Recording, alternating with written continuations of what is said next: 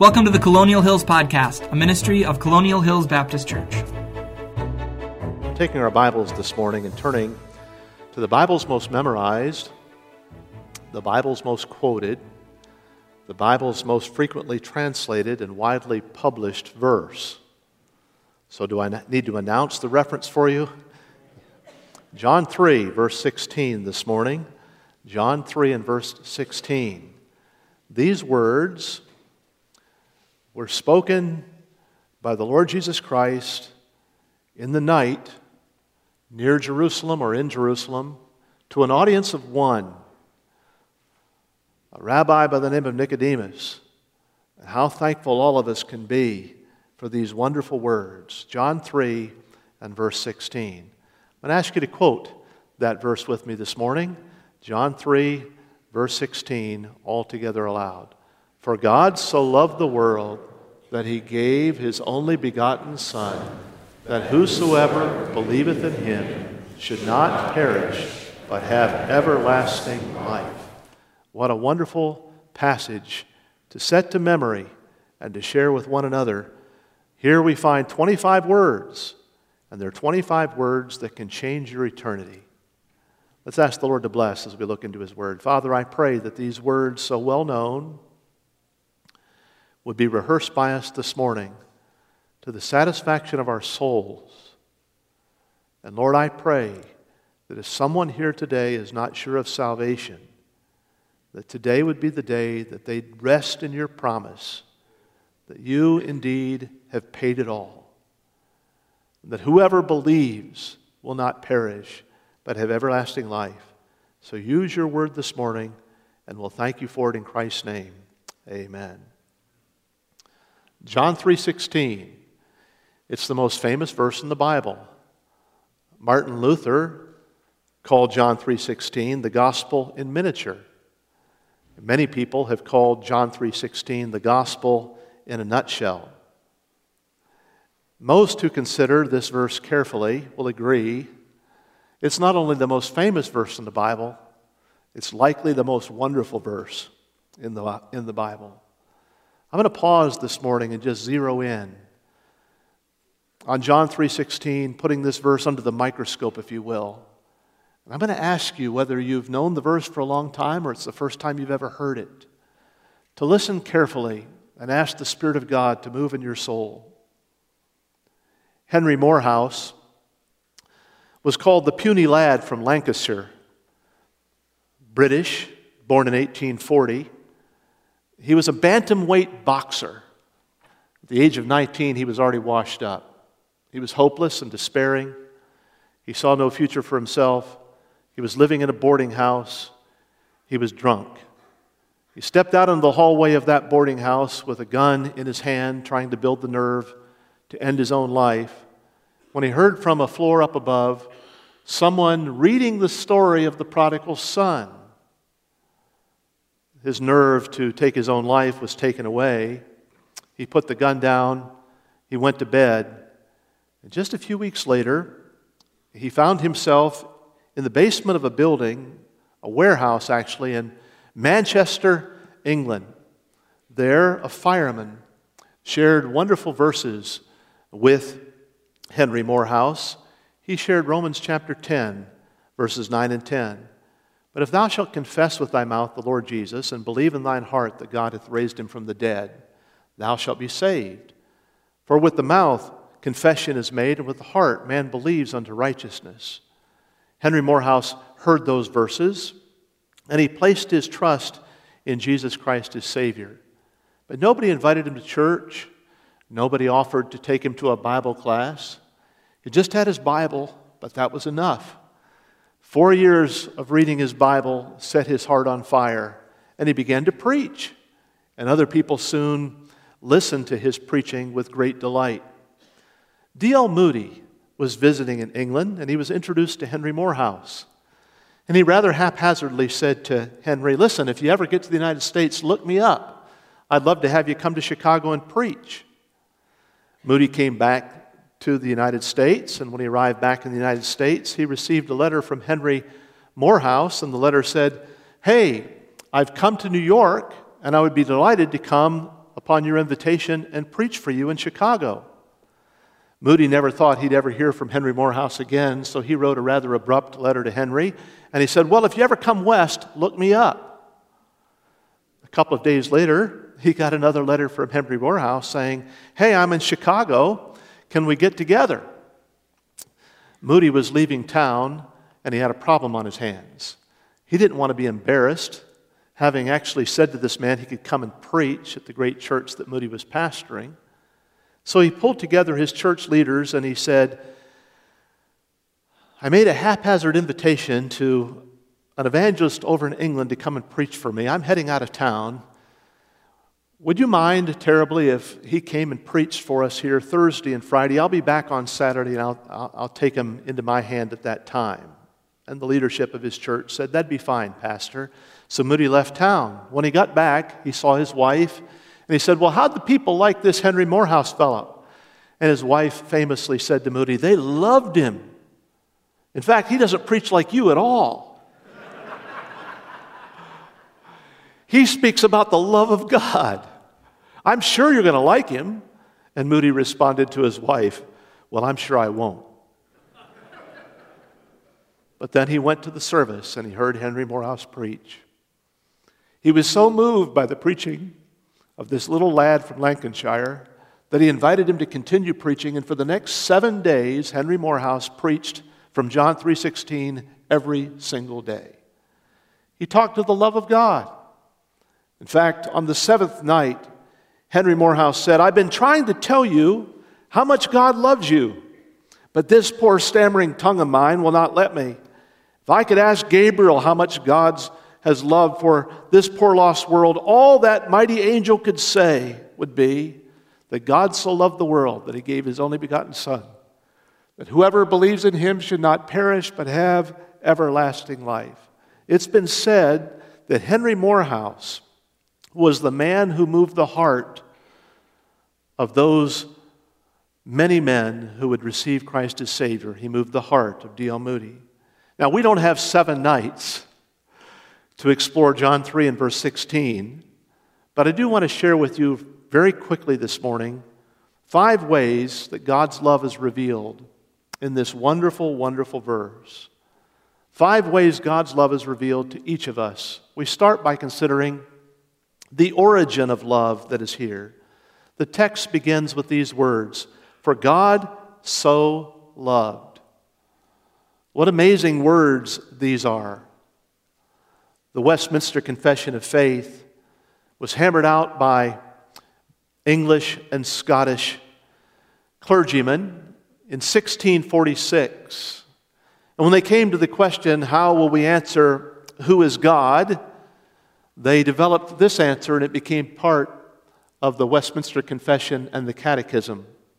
The God is spirit, infinite, unchanging, eternal in his being, his wisdom, power, holiness, justice, goodness, and truth. Now, that's a wonderful definition. But you know, it's missing something. Listen again God is spirit, infinite, unchangeable, eternal in his being, wisdom, power, holiness, justice, goodness, and truth. What's it missing? It's missing God's love. No one would deny that this is a fine definition of who God is. But I'm so thankful that when the Spirit of God moved upon John the Apostle to share the message that Jesus shared with Nicodemus that night, that he centered on the love of God. And I'm so very thankful the Word of God declares in 1 John 4 and verse 8 that God is love. And in case we don't believe it, 1 John 4 and verse 16 says it again God is love. Now, folks, we live in the realm of a quandary. John 4 and verse 24 says, God is spirit. The Word of God reminds us in John 1 and verse 18 that no man has seen God at any time. Because God is spirit, we cannot see God. If someone says to you, I saw God, you should not listen to that person. They're a phony. Never believe someone who comes to you saying they've seen God. But John 1 and verse 18 says this The only begotten Son, which is in the bosom of the Father, he hath declared him unto us. Now, the word declared in John 1 and verse 18 is the Greek word exegemo or exegemomai. We get our word exegesis. It means to show forth, it means to draw out, it means to unfold, it means to release. The word declared is a good word, the only begotten.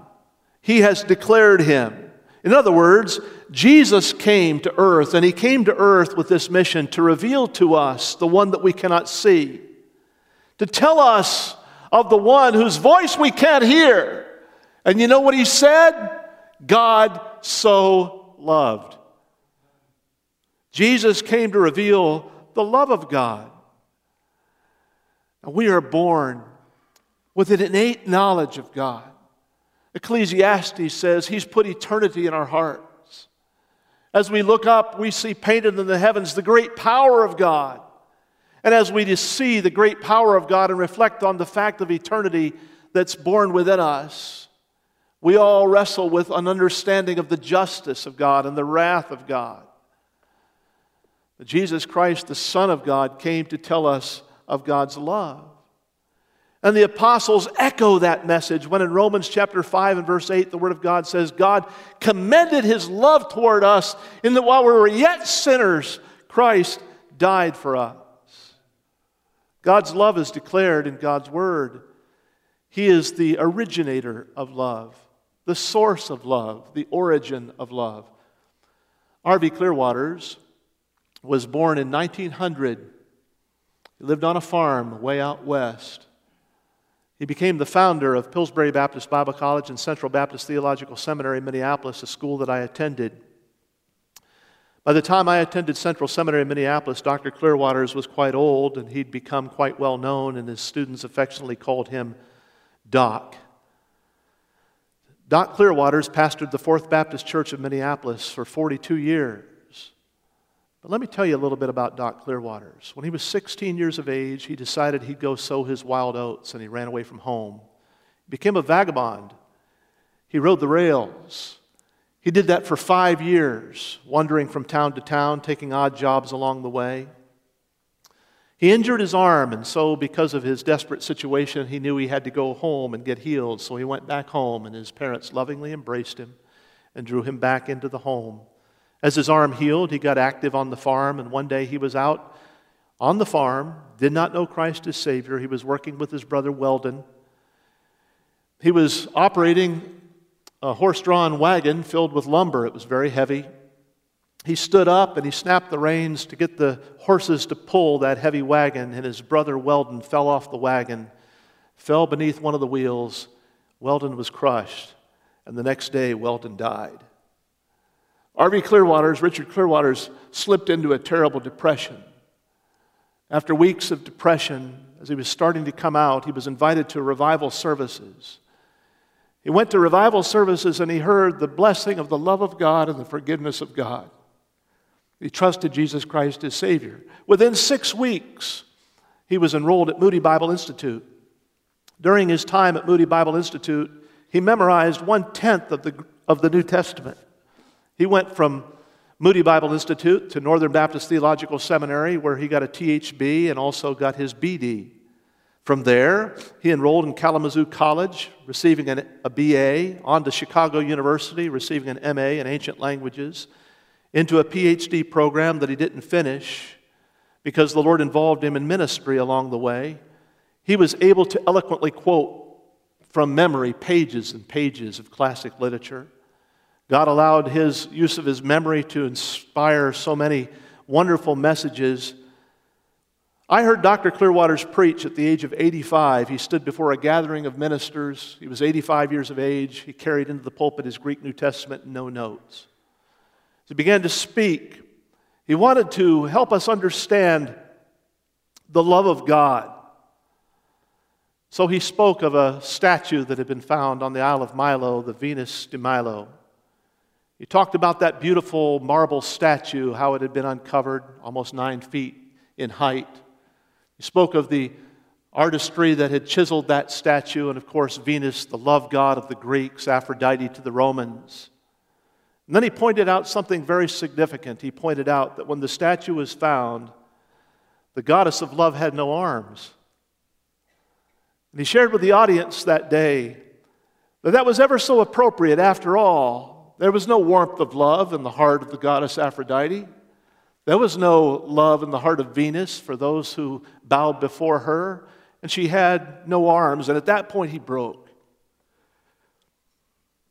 And I saw an 85 year old man who saw the love of God bring him from hopelessness to hope and bring him from purposelessness to purpose and influence his mind and his ministry for all those years as he wept.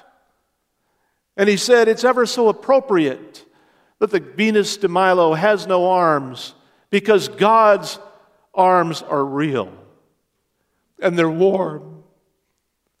For God so loved the world that he embraced the world through the arms of his Son. And, dear friend, it's true. God's arms are real. Through the miracle of the incarnation, born of a virgin, Jesus came to live without sin, to embrace sinners. God commends his love toward us in that while we're yet sinners, Christ died for us. He spread out his arms for us in the arms of Jesus Christ so wide on the cross that he would die for the sins of the world. The Word of God declares in 1 John 4 and verse 10 Herein is love not that we loved God, but that He loved us and He gave Himself for us. Love originates with God. Have you accepted God's love for you? Have you responded with gratitude? Have you shared the love of God with someone else? 1 John 4 and verse 11 Beloved, if God so loved us, we ought also to love one another. We've looked at the first four words of these 25 words that can change our eternity. For God so loved. I want to look at two more words the world. For God so loved the world. And now we're considering the object of God's love the world. He's not speaking here of the world's system. He's not speaking of the world's suffering. He knows the world's stains. He knows the world's sins. It wouldn't be surprising if we read, For God so hated the world. We stand then in amazement when we read that God so loved the world. The world that rejects Him, the world that mocks Him, the world that ignores Him. God so loved the world. And we need to be reminded of two things here. We need to be reminded first of the object of God's love being universal. God so loved the world, the cosmos. He's not speaking of the physical elements of this world. We know that because 2 Peter chapter 3 says, all of these things that we see right now, they're all kept in store, reserved unto fire. They're going to melt. It's all going to be obliterated. He's not speaking of the physical elements of the world. Surely he's not speaking of the world system. God so loved the world in other words, he's not talking about the culture of the world that he forbids us from loving. 1 John chapter 2 says, Love not the world, neither the things that are in the world, for all that is in the world and of the world. The lust of the flesh and the lust of the eyes, and the pride of life is not of the Father, but is of the world. The world's past. We're not supposed to love the systems, the cultures, the politics. Right there, we ought to all say amen. It's not talking about the systems of the world, he's talking about souls. God so loved the world 2 Peter chapter 3 and verse 9 tells this, this about our God. He is not willing that any should perish, but that all should come to repentance. Did you know that there are many who would wrestle over what the concept of the world is in John 3 and verse 16? God so loved the world. I believe he's saying here that God loves each individual person who has ever occupied the world, who is occupying the world, who ever will occupy the world. God loves each soul.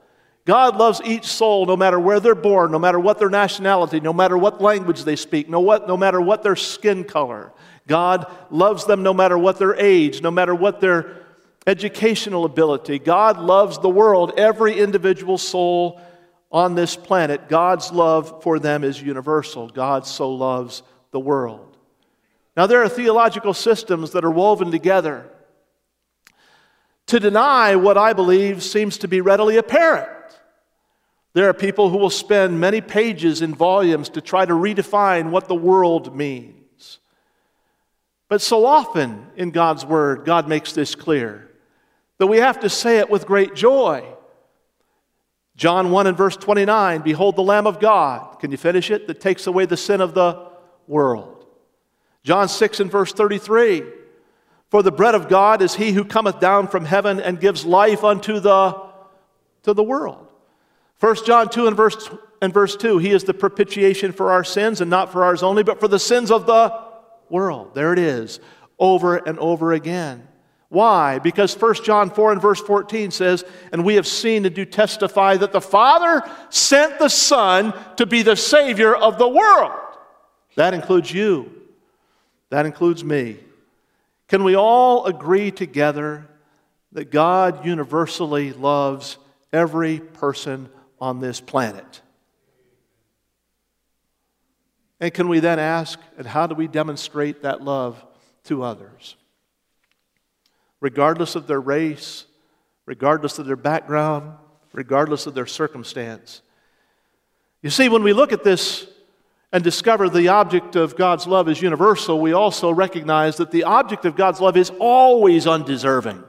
None of us deserve the love of God. Romans 3 and verse 10 says, There's none righteous, no, not one. Romans 3 and verse 23 says, The wages of sin is death.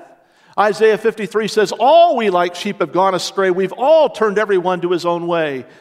Because we've all sinned and broken the law of God, his love is always undeserved. And yet, this verse declares God so loved the world. You know, when Jesus lived on this planet, he went about doing good. And one of the accusations that was frequently made about Jesus was that he ate with publicans and sinners, not just sinners, publicans and sinners. Why a special group of sinners? Because in every culture, in every place, there's always a special group of sinners, the bottom of the bottom. And Jesus ate with publicans and sinners. The publican, you realize, was a Roman tax collector who'd sold his soul for profit, who'd sold out his nation, who robbed from the widows and the poor and the fatherless. The public, publican lined his, his pockets by living off the taxes that he extracted from his people. He put wealth above loyalty to his people. The publicans were especially hated by the Jews. They were dirty, rotten, low down scum. Jesus sat with them and ate. He ate with the lowest of the low. Why? Because he wants us to understand that the object of God's love is always undeserving. Listen, God loves little boys who are bullies. God loves little girls who are gossips and make others cry. God loves alcoholics like my Uncle Bill. I'm so glad that somebody told my Uncle Bill that he trusted Christ as Savior. God loves murderers like my friend Ed, who came out of jail to witness to others God's grace, the fact that he trusted Christ as Savior and his sins have been forgiven. God loves the child abusers like my friend Will, who abused even against his own family before he came to know the knowledge of the love of God and sought God's forgiveness. When you identify somebody as a monster, you better identify that somebody as somebody that God loves. God loves the undeserving because God loves you and God loves me. 25 words that can change our eternity.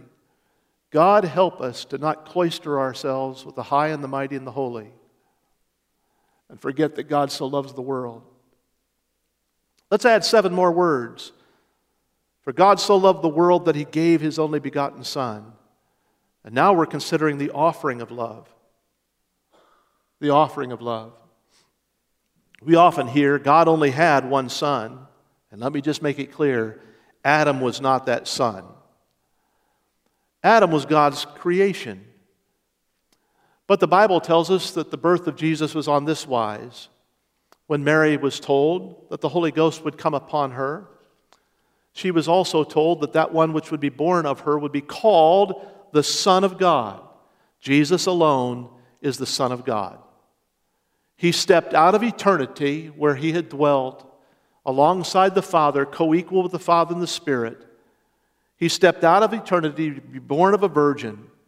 The eternal one would wear the body of humanity, still fully God and fully man, to live a completely sinless life for one purpose to offer that sinless life, to offer himself upon an old rugged cross to die for our sins. Isaiah 53 says in verse 6 that God has laid upon him the iniquity of us all. The offering of love required tremendous suffering. He was bruised for our iniquities. The chastisement of our peace was upon him. With his stripes, we are healed. God's justice requires that sin would be punished. And Hebrews 2 says that he, Christ, tasted death for every man. The object, the world, the offering, himself. It required suffering, and it was a substitutionary offering.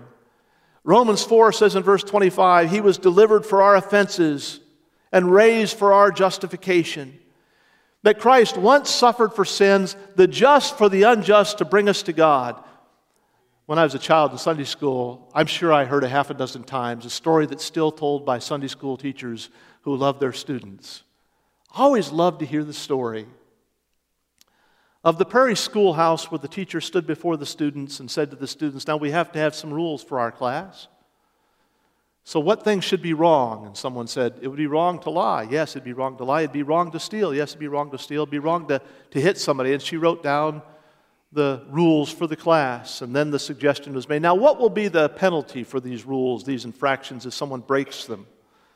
Someone suggested, well, if somebody, if somebody lies, that ought to be, you know, two whacks back in the day when such things were done, even in public schools. And if somebody steals, that ought to be five whacks. And so they, they listed the penalties for the crimes. And whether this story be true or not, it always made me get choked up when I heard it. Because as the story goes, a day came when someone looked for their lunch and the lunch was gone, and they looked around and discovered that a skinny little kid in the class had stolen the lunch. So the little child who had stolen the lunch was brought before the whole class and asked, Why'd you steal that lunch? And everybody looked at him and knew why he stole that lunch. He was so skinny, and he said, I was hungry. The teacher looked at the penalty and marked the penalty to the crime and said, Stealing, it's five lashes. And so the child was instructed to take off his shirt and be prepared for the punishment. And as he did so, he stood before the class, emaciated and thin, weak. Somebody in the class stood up, in fact, a big boy who'd often been a bully, but he had sympathy that day. And he said, Teacher, it says five lashes, but it doesn't say who has to pay the five lashes. I'd like to step in. Will you give me the five lashes for that little boy who stole the lunch? And as the story goes, the bigger boy stepped in and received the penalty that the little boy could never have endured. And of course, the conclusion to the story is so true. And when Jesus stepped in, he took our penalty the just for the unjust. You see, God's justice is real.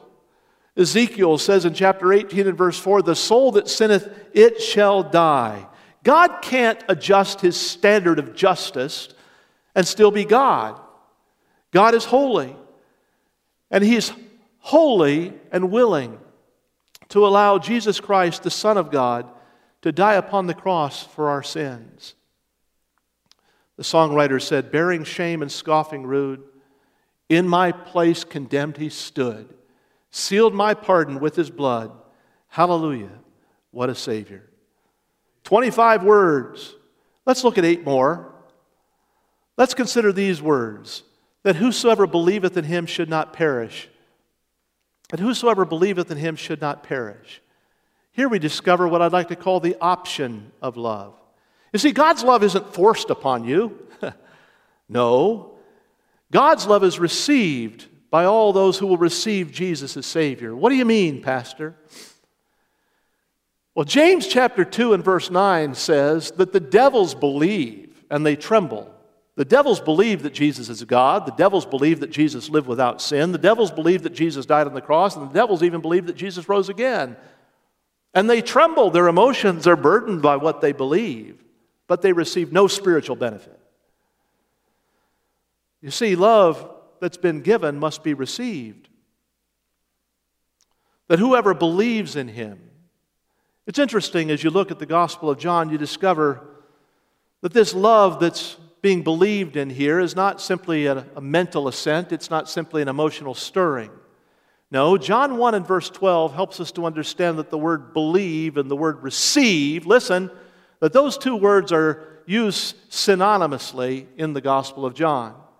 John chapter 1 and verse 12 says, As many as received him, to them gave he power to become the sons of God. John 3 and verse 16 explains, For God so loved the world that he gave his only begotten Son, that whoever believes in him will not perish, but have everlasting life. Believing and receiving become synonymous in the gospel of God. Those who believe will receive, and those who receive will believe. Why? Because salvation is a gift that God wants to give you. It's your option. Will you receive? Jesus shed his precious blood to fully purchase your forgiveness of sin. Now, will you believe and will you receive?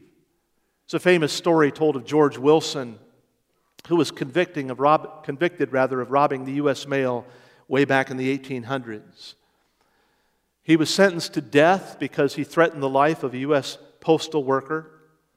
But a friend of his actually contacted President Andrew Jackson, Andrew Jackson wrote a pardon for George Wilson. And when George Wilson heard that the pardon had been written, he was in his jail cell and he said, I refuse it. I don't want to be pardoned. I want to pay for what I did. His case went to the Supreme Court of the United States of America. In 1833, the Supreme Court said this A pardon is a deed to the validity of which is delivered is essential the validity of which delivery, rather, is essential. And delivery is not complete without acceptance. It may then be rejected by the person to whom it's tendered or offered. And if it's rejected, we've discovered no power in this court to have it forced upon him. In other words, if he wouldn't receive the pardon, he wouldn't be pardoned. Now, Smith's Magazine reported that Wilson was hanged. The National Gazette of Philadelphia said something different, and I don't know which happened. The National Gazette of Philadelphia said no, he wasn't hanged. He lived for 10 more years and was actually pardoned again by Martin Van Buren and received the pardon the second time. I don't know which it was, but I know this. The Supreme Court said something that the Bible says as well. A pardon is available, but a pardon has no power if you don't receive it. A pardon is available, for God so loved the world that he gave his only begotten Son, that whoever believeth, and to believe means to receive. And if you receive, you'll have everlasting life. You see, Jesus paid the pardon that whosoever will receive and believe can have everlasting life. The Bible says, As many as received him, to them gave he power to become the sons of God. Have you received Jesus Christ as your personal Savior? I want you to notice just the final phrase of this passage. As we meditate on the final phrase of John 3 and verse 16, something wonderful is discovered. The Bible says, He will not perish but have everlasting life. This is the operation of love. Our text begins with God, our text ends with everlasting life. It's a wonderful text. This text tells us two things about God and two things about men. It tells us that God loved the world and God gave His Son. It tells us that those who believe will not perish and that they will have everlasting life. Two wonderful promises that are in this passage. Those who believe shall not perish, those who believe shall have everlasting life. And there's a little conjunction, the word but, and I don't want to become confusing, but there's something wonderful to discover here. That whoever believes in him shall not perish, but have everlasting life. With that little conjunction, God divides the saved from the lost. God divides those who are heading to heaven from those who are heading to hell. God divides those who are dead in their trespasses and sin from those who are ever alive in Christ.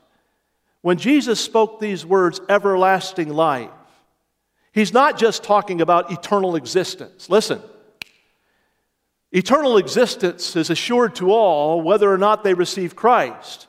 Jesus speaks of the everlasting fire into which the damned will everlastingly go. Everlasting life is the assurance of God's word, whether you receive Christ or not. That's not what he's speaking of here. He's not saying only those who receive him will live somewhere forever. Everyone's going to live somewhere forever. Listen, when Jesus says you'll have everlasting life, he's not speaking of a promise of entering into heaven. You with me? Whoever believeth in him will not perish but have heaven. No, he's not speaking of heaven. He's speaking of everlasting life. Heaven is a real place. Jesus said, I go to prepare a place for you. It's not just a condition, it's not just an idea, it's a place. But he's not speaking of a promise of entering into heaven. What then is he speaking about when he says, Whoever believes in him, listen, will have everlasting life? Oh, he's sharing something wonderful. For after all, he is the way, he is the truth, and he is the what? He is the life. And in John 11 and verse 25, Jesus said, I am the resurrection and what? I am the life. And in Colossians 3 and verse 4, the Bible says, Christ is, to the believer, Christ is your life. To have life, you have to have Christ. 1 John 5 says it this way in verse 11 God hath given to us eternal life. That's right now. God hath given to us eternal life, and this life is in his Son. He that hath the Son hath life. He that hath not the Son of God hath not life. What's John 3:16 saying? He that believeth in him shall not perish, but live somewhere forever? No. He that believeth in him shall not perish, but go to heaven? No. He's saying, He that believeth in him shall not perish, but have everlasting life. You see, without Jesus Christ, you have ordinary life. It's eternal. You'll live somewhere forever. And without Jesus Christ, that somewhere forever is hell because the Bible says we are all born dead in our trespasses and in our sins. But the Apostle Paul says something wonderful in Galatians 2 and verse 20, and it ought to be the testimony of every believer who's in this room this morning. The Apostle Paul says, Christ liveth in me. When you're born again, you have life. From the moment that you trust Christ as Savior, you're given life, everlasting life. Christ comes to live within you. All of us have a heart that's beating this morning, some more rapidly than others. I can tell by the fluttering of your eyelids. But that heart that's beating in me, I can say that that heart that's beating in me touches every part of me. I can feel it in my neck. I can feel it in my fingers. I can feel it in my wrist. I can even feel it way down on my ankle. I can say that my heart lives in me. And when you come to know Christ as Savior, Christ comes to live in you, every part of you. And what a difference it makes. Suddenly, your affections change. Suddenly, the temptations that once lured you into sin, you have the power to resist. Suddenly, the hopelessness is gone and there's a hope in heaven. And you say, How did that happen? You have. It doesn't say will have. It says, Whoever will believe in him shall not perish, but it's a present promise.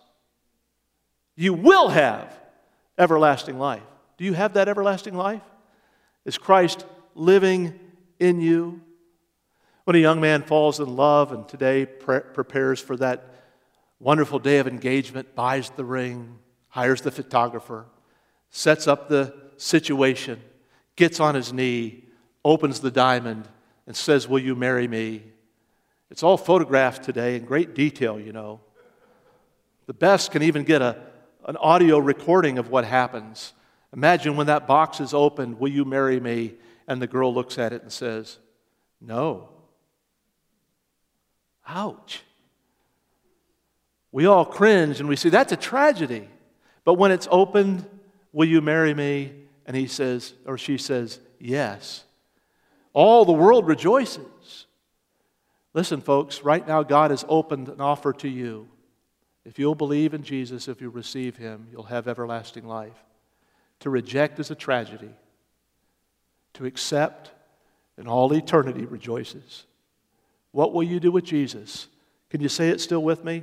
For God so loved the world that he gave his only begotten Son, that whoever believeth in him shall not perish, but have everlasting life. This podcast has been a ministry of Colonial Hills Baptist Church, a church home for all people. If what you've heard has been an encouragement to you, please subscribe on iTunes, Spotify, or Google Podcasts. If you'd like to connect with Colonial or find more resources, you can find us online at colonialindy.org. You can also check us out on Facebook and Twitter. Thanks for joining us today, and we hope to see you next time on the Colonial Hills Podcast.